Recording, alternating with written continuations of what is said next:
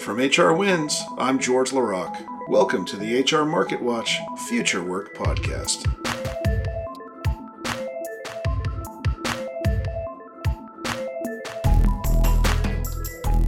What's the future of recruiting? And what does that future mean for recruiters?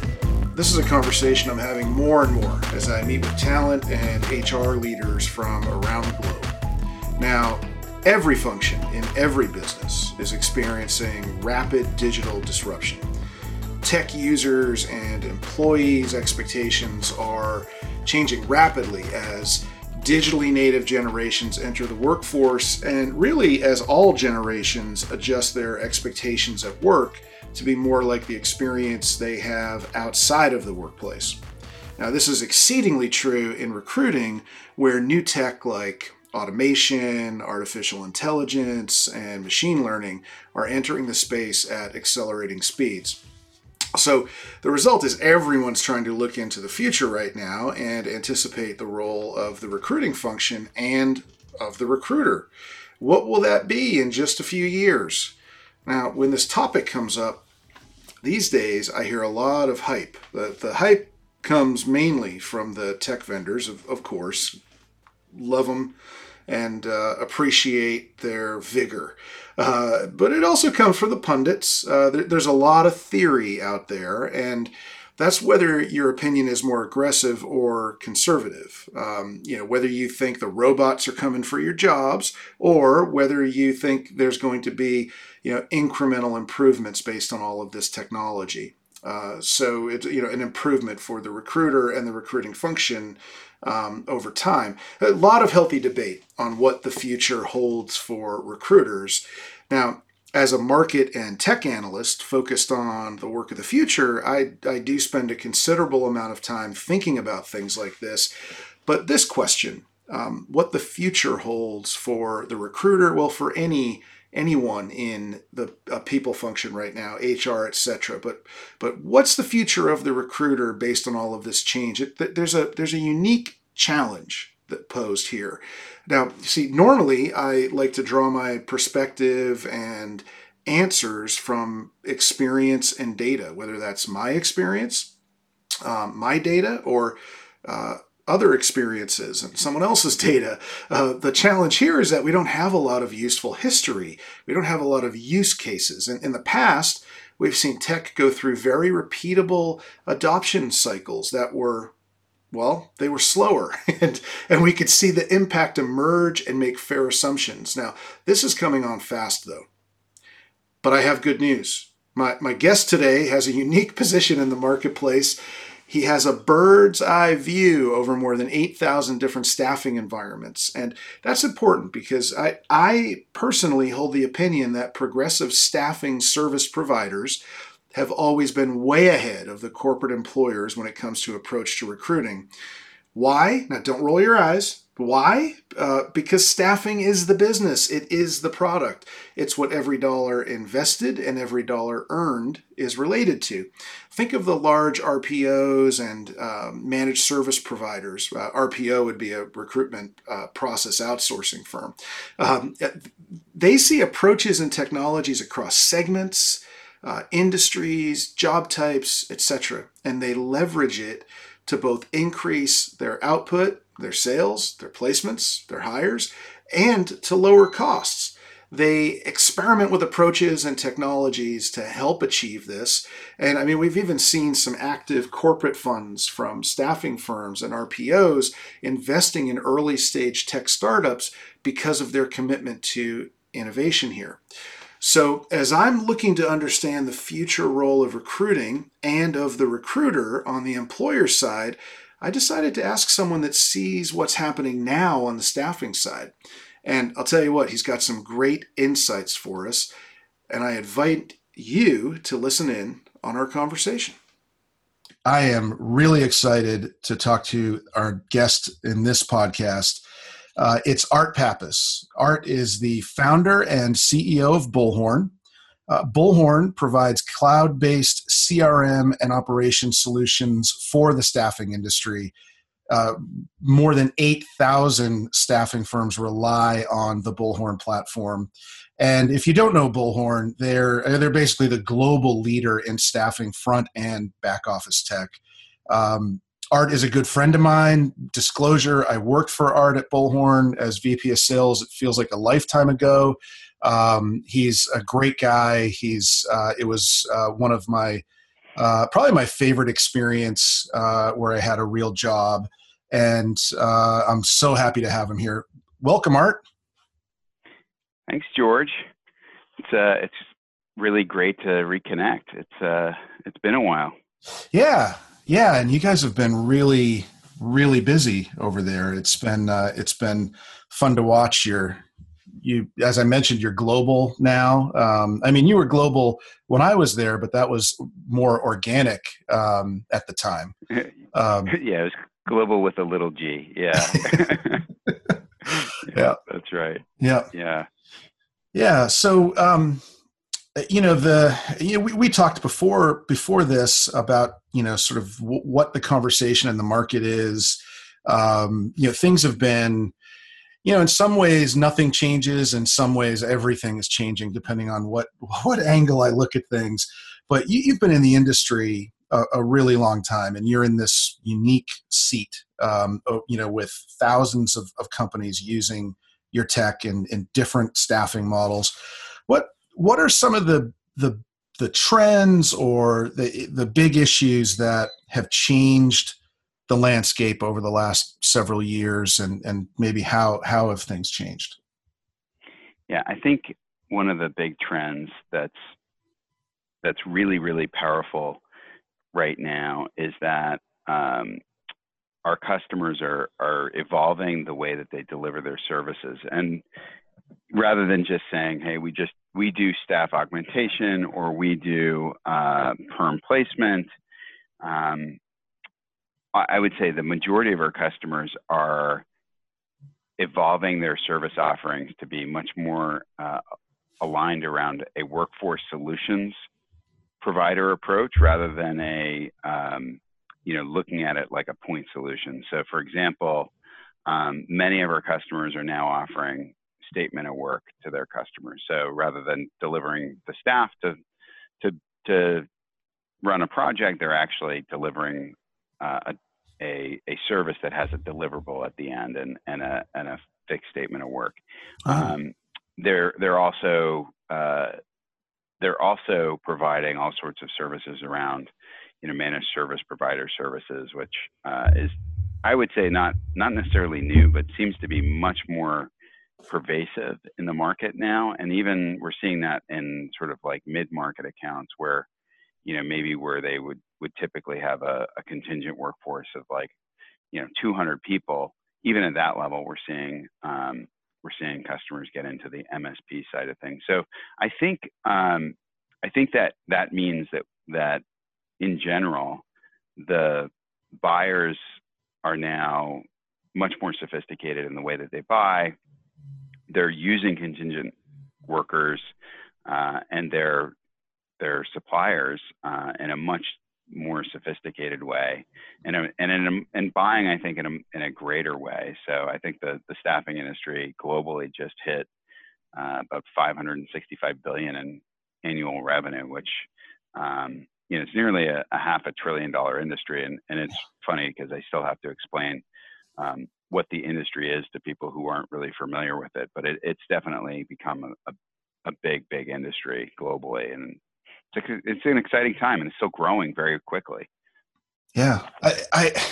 That last point you made about having to explain it, I consume a lot of research. I read a lot of articles about the industry or about what's happening to the workforce.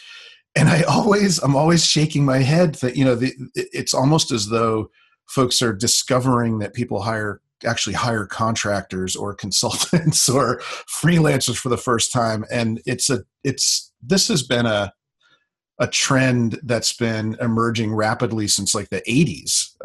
And it's amazing to me that more people aren't aware. 15 million workers in the United States work for a staffing firm at one point or another. Yeah. So every year. So you think about that, like at some point, you know, if you tallied up all the people who had actually worked for a staffing firm at some point in their career, it's got to be north of like 30, 40, 50 million. And you wonder how it is that you come across people and you say, you know, oh, like I make software for the staffing industry, and they say, oh, what's that? Yeah. And, oh, well, you know, and then you get to describe like, well, their corporations need flexible solutions to their workforce challenges, and my customers provide that. And what do you mean? You know, it's like, yeah, you ever been a temp? Like, yes, I have. Okay, well, there you go. It's a really interesting market that people just don't understand. And a lot of times people will say like, oh, so you make corporate HR software, and I just give up. I'm like, yep, that's right. Sure. If that's the bucket you want to put me in. But yeah, it's an amazing industry. And we just had our Engage conference here in Boston, and we do one in Boston and we do one in London. And the Boston one was we just got over 1,200 people at the event, which was pretty amazing. Yeah. And I don't know if you remember. Yeah, I don't know if you remember, George, when it was like Bullhorn Live back in 2008, and we got 185 people, and we rounded it up to 200, and we were so excited. I do remember. It's become that. It's become kind of an amazing event, and you meet all these folks from all over the place that are in this industry. And it's a pretty, I've dedicated my career to serving the industry, and it's changed a lot in the last decade. Yeah. It's really cool to see a lot of progressive businesses. Yeah. Yeah. I want to ask you a little more about that, but I'm curious, first, a lot of your conversation about the market, a lot of the conversation is around contractors and the gig economy and all that. But what about permanent placement? Is that declining, or is that just chugging along at a slower rate? Yeah, I think that if you talk to my customers that are focused on that segment of the market and are in perm, I think that they are, I wouldn't say declining. They're not experiencing consistent growth. Some companies are seeing perm placements go off the charts, and others are not. And I think that it's not necessarily like segment driven. There are definitely some corporate recruitment departments who have figured out how to leverage LinkedIn, and they have their own internal search teams, and that's become more pervasive. But at the same time, you also have hiring shortages in every single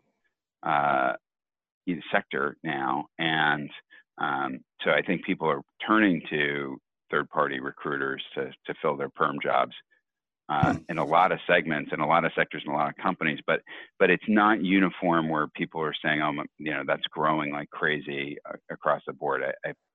I find perm shops that are struggling and others that are just, you know, doing great. And so okay. It's really been a mixed bag. It's interesting. Yeah. Now, overall, I see the staffing industry, it's always been ahead of the corporate employer side when it comes to innovation in approach. And, you know, when staffing is the business, that's, you know, what the CEO is concerned about. You're obviously going to invest more in your process, your technology, your overall how you think about staffing and recruiting more strategically, and there's a long list of things that I would put on that. You know, just research, sourcing, etc. What are some of the things that you're seeing now that, you know, you mentioned some innovative business models a second ago? What are some of those things that stand out for you? Yeah, the recruitment industry has been an inbound marketing industry since like Jump Street.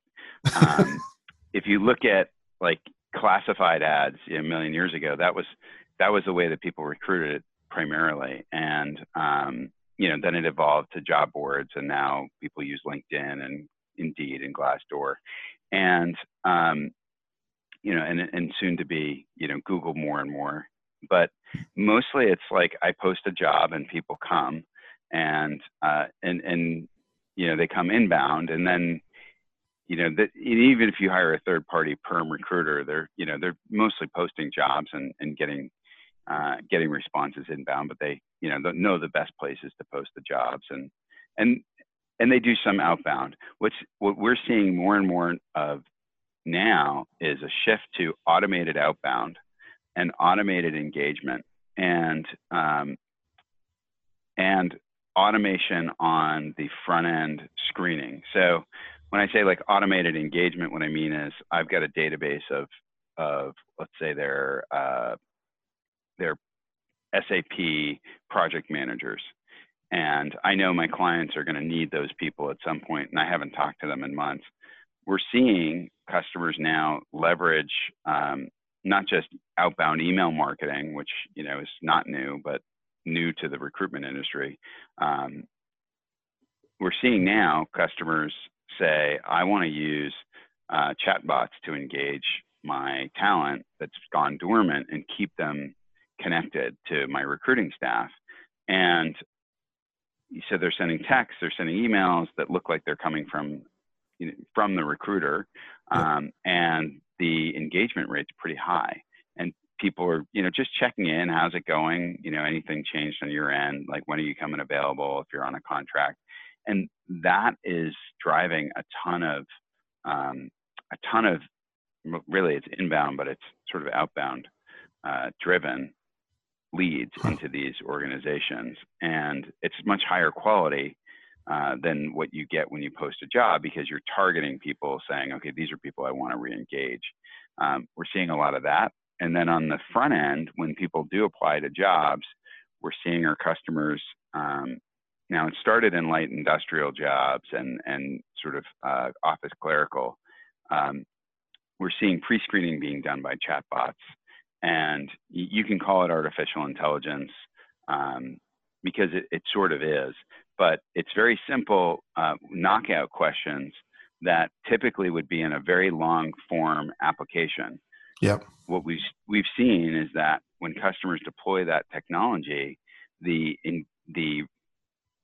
engagement of the talent goes way up. People would much rather answer questions to a chatbot than fill out a form that, you know, has thousands of questions on it. And so by moving the knockout questions to that format, people feel like they're engaging. They know it's a robot, but they feel like they're actually getting a response, and it's eliminating some of the complaints about the dreaded black hole, which, right, I think is, that's something that's really plagued the industry for a long time. So you get a fast no. The computer will deliver you a no. You know, can you operate a forklift? And the answer is no. Guess what? You can't have the forklift operator job. But candidates would rather know that than sit around waiting and wondering if I'm ever going to hear back about that forklift operator job. And, you know, the chatbot's smart enough to say, well, you can't have the forklift operator job. However, what about pickpacking? And candidate can say, okay, yeah, I'd be interested in that. And then, you know, continue the conversation about a different job. So I wouldn't say that we've taken the human interaction out of it, but we've taken the mundane interaction out of it. And what's interesting is that what our customers are telling us is that technology is allowing their people to spend more time building relationships. And they have recruiters who can't adapt because all they were good at was like pre-screening candidates and churn and burn, kind of ripping phone calls, right, and doing mundane stuff. And those people are like, okay, like maybe I need a different job because I'm not like good at building relationships, which is really interesting. I think that's where a lot of industries are going to see automation sort of change the dynamic of the way people work. And it's going to be good for some people in a lot of ways and bad for some people in others. But I do think overall for the staffing industry, which does get a bad rap for hiring people who are entry level and, you know, get on the phone with talent and don't know what they're talking about. I think that actually the bar goes up for the whole industry, which I think is going to be really, really interesting and could be great actually for the industry. Yeah. And what's cool about everything you just said is, so there's on the employer side, there's a debate going on right now about how will this impact the job? And there are a lot of us who feel like, you know, it's going to take a lot of the transactional, a lot of the work that bogs the recruiter down off the table and let them focus more on what they're really there for, the relationships. And you're saying you're seeing that happening right now. It's not in theory. It's what has happened with those who have implemented this. That's pretty cool. Is that do you see that leading even deeper into the process? You know, like more like assessments or things like that. Definitely, yeah. Assessments, interview scheduling, anything mundane. I don't see computers taking over material conversations anytime soon. Yeah. You know, what are you good at? What do you want to do? I just don't think that, you know, should you take this job? Shouldn't you? You know, how much money should you ask for? Is this a decent benefits package? I think we are light years away from that. And I don't know that human beings are ever going to want to take advice from a computer. I think they're going to want a human-to-human interaction on that level, but could be wrong. You know, it could be, you know, truly the computers take over and eventually they're like, you know, you don't have to do anything. And in fact, what are you good for? And then, you know, then they take over the earth. Yeah. I think we're a long ways away from that. I hope so. We've got at least 20, 30 years. Yeah. Well, as long as you're going to work with people, you're going to want to interact and get a feel for who you're going to be working with. I mean, that's clear. You know, and that you want that sooner than later. You don't want to go through the process and then realize, you know, it's a company full of jerks or vice versa. Right. That's right. And that's why Glassdoor has a business, right? Because that's precisely what people want. Right. That's true. So, how does this compare when, you know, the conversation we just had, is that a global thing or, is it different in, you know, in the EU or, Australia than it is in the US? Remarkably, it is becoming a global thing. And usually Europe is much slower to adopt technology than the US. What we're seeing is, every customer I talk to in the enterprise is saying, okay, yeah, we want to experiment with this stuff. Whereas experimenting with, hey, let's move to the cloud was probably a 10-year lag over the US. Yeah. So I think, I think now that Europe has moved their technology to the cloud, the rate of adoption is going to be similar to that of the US when new stuff comes out. So okay. We'll see. Well, yeah, I had this thought recently where I was having this conversation and realized there was a time, you know, at this point in time, everybody's lives are taken over by their smartphones. But if you remember when they were cell phones, just mobile phones, Europe was way ahead of us in adoption and texting. That's true. So maybe culturally, they're suited for that. Just as well as we are, maybe even better, because they've been, you know, in that mode longer than a lot of us. Yeah, that's a good point. Yeah. So, so what else is happening in the market? Did I not touch on a trend, or you hit so much there? Is there anything that you think we didn't talk about that folks would like to hear about in the world of staffing? I think that. What we're seeing is kind of interesting on sort of the vendor management side of things. We're seeing a lot more, obviously vendor management systems are adopted And they're much more adopted than they were 5 years ago. And they're continuing to be implemented and installed all over the place. What we're seeing though is that there's a lot more human interaction between the staffing suppliers and the end client. And so I don't know if that's a loosening or just a sign of the fact that there's such a fierce fight for talent that people are realizing they have to engage their suppliers. And what's interesting is, like, when we surveyed buyers, they don't really perceive that the vendor management system is the bane of their staffing supplier's existence. And usually that's because there's an MSP in between the buyer and the staffing supplier telling them that everything's okay. But it's a nightmare. I mean, it's a total nightmare for these suppliers because, you know, they're in this blind auction process and they're just, you know, trying to submit resumes. There's almost no feedback loop. I mean, it really, like, it's really sort of sent the industry back quite a bit.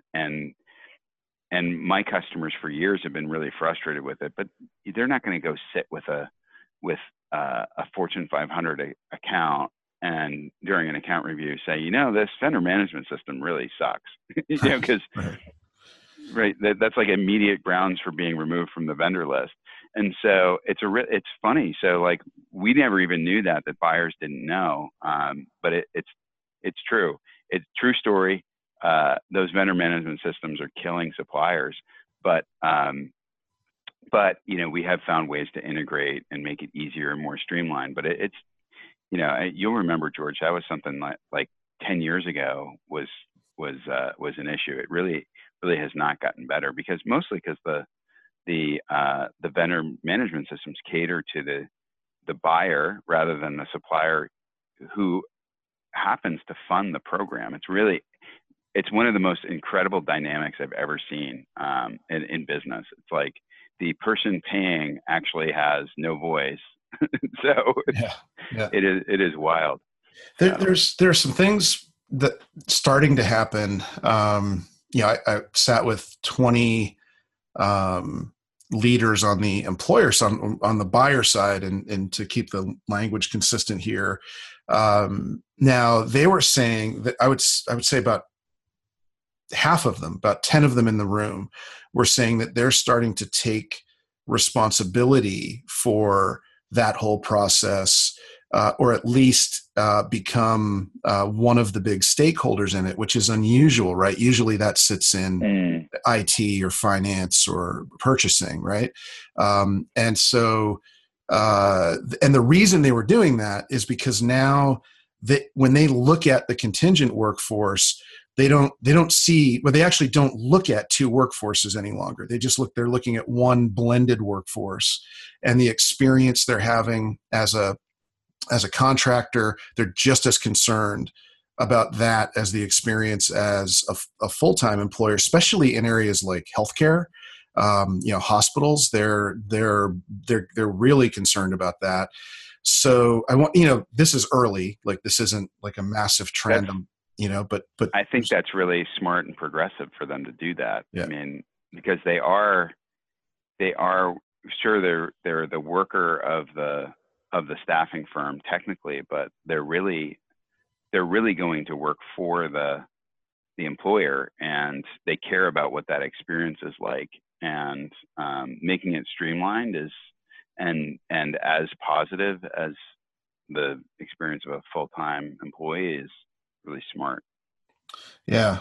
I was surprised to hear it. I've always asked the question, and usually, nobody wants to touch that. That's in purchasing, and they don't want to get involved in it. But it's starting to become an issue for them. So that there's that, and then I think. Some of them talk about, because of that blended concept, like, you know, they see a day coming with, it's almost like game day decisions, right? Like talent is so scarce in certain areas where, they're really looking for a global view of, who's presenting.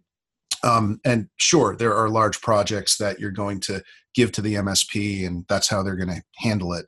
But I, again, really early, I'm not saying this is where things are headed, but it's interesting that it's starting to happen a little bit. Do you have are there any staffing firms that sort of offer the full cadre, like on like a transactional level, not just a service offering level, where, you know, their sort of talent pool is opened up to the customer for whichever model makes sense? Is that a thing?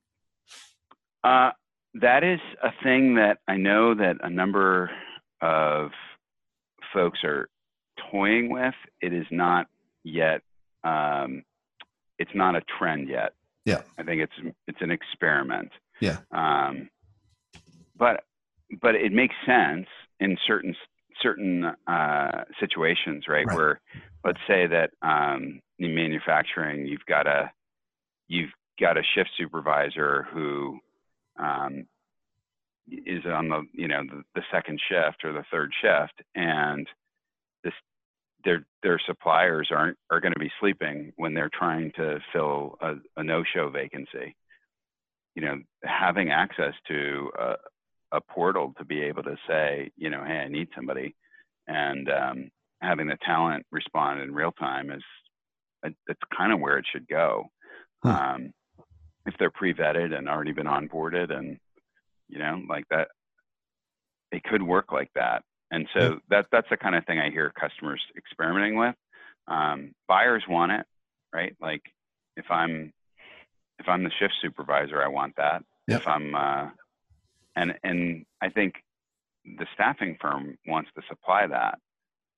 It's just a question of, like, you know, what happens in the middle of the night if we don't, you know, screen if the employee's not vetted perfectly, right? Like if they haven't worked there for that manager in that role before, do you take a risk and say, all right, well, why don't you try the guy who came in yesterday and just completed his paperwork? That, I think we're far away from that. Yeah. Yeah. Yeah. Well, this has been a lot of fun. I could talk to you for hours about the industry and the market. But we can't do that right now. So last words for you, Art. Where can people find out more about Bullhorn, or is there anything coming up that you'd like to let people know is happening for Bullhorn? Well, yeah. So we have Bullhorn Engage London coming up in September. And anybody who wants to check that out can go to engage.bullhorn.com. We have a fantastic speaker lineup, and that should draw about 1,000 people. Cool. And yeah, people can check that out and come learn. And there's a leadership track, which is usually the most popular track. That's that I think has will have a draw for folks. And there's also, of course, a recruiting track and best practices, and of course. There's always a great party. So, is there any entertainment at the party? Always. There's always entertainment. But if you're alluding to the Bullhorn Bandstampede, yes, I don't think we're going to be playing. I don't think we're going to be playing in London. I think we played last year, and I think you got to give people a break, right? Like nobody wants to hear the same band every year at the same conference, right? That's true. That's true. So that's true. Except for me, I'd love that, but yeah. Well, there are, yeah. I know there are YouTube videos you can enjoy to satisfy your need. Yeah. Yeah. Bandstampede.com. You can check it out. We're going to be going into the studio in the fall and releasing an EP, so there you go. That's great. All right, and of course, bullhorn.com, of course, for anybody looking to learn more. And Art, this was great fun. Thanks for George, being on the podcast. It was great. Once again, I want to thank my guest and friend, Art Papas from Bullhorn, for sharing those insights. That was great. You can learn more about Bullhorn at bullhorn.com. You can learn more about their Engage event, which is happening September 11th and 12th, 2018 in London at engage.bullhorn.com. Now, I'd like to remind you that if you're doing something interesting in HR, recruiting, talent management, or any related technology, whether you're an employer or a tech vendor, I would love to have you as my guest on this HR Market Watch Future Work podcast. How do you do that? Just email me at hrmw, that's hrm like market, w like watch, at hrwins.com, and we'll start the conversation there. Thanks everybody for listening. Talk to you next time.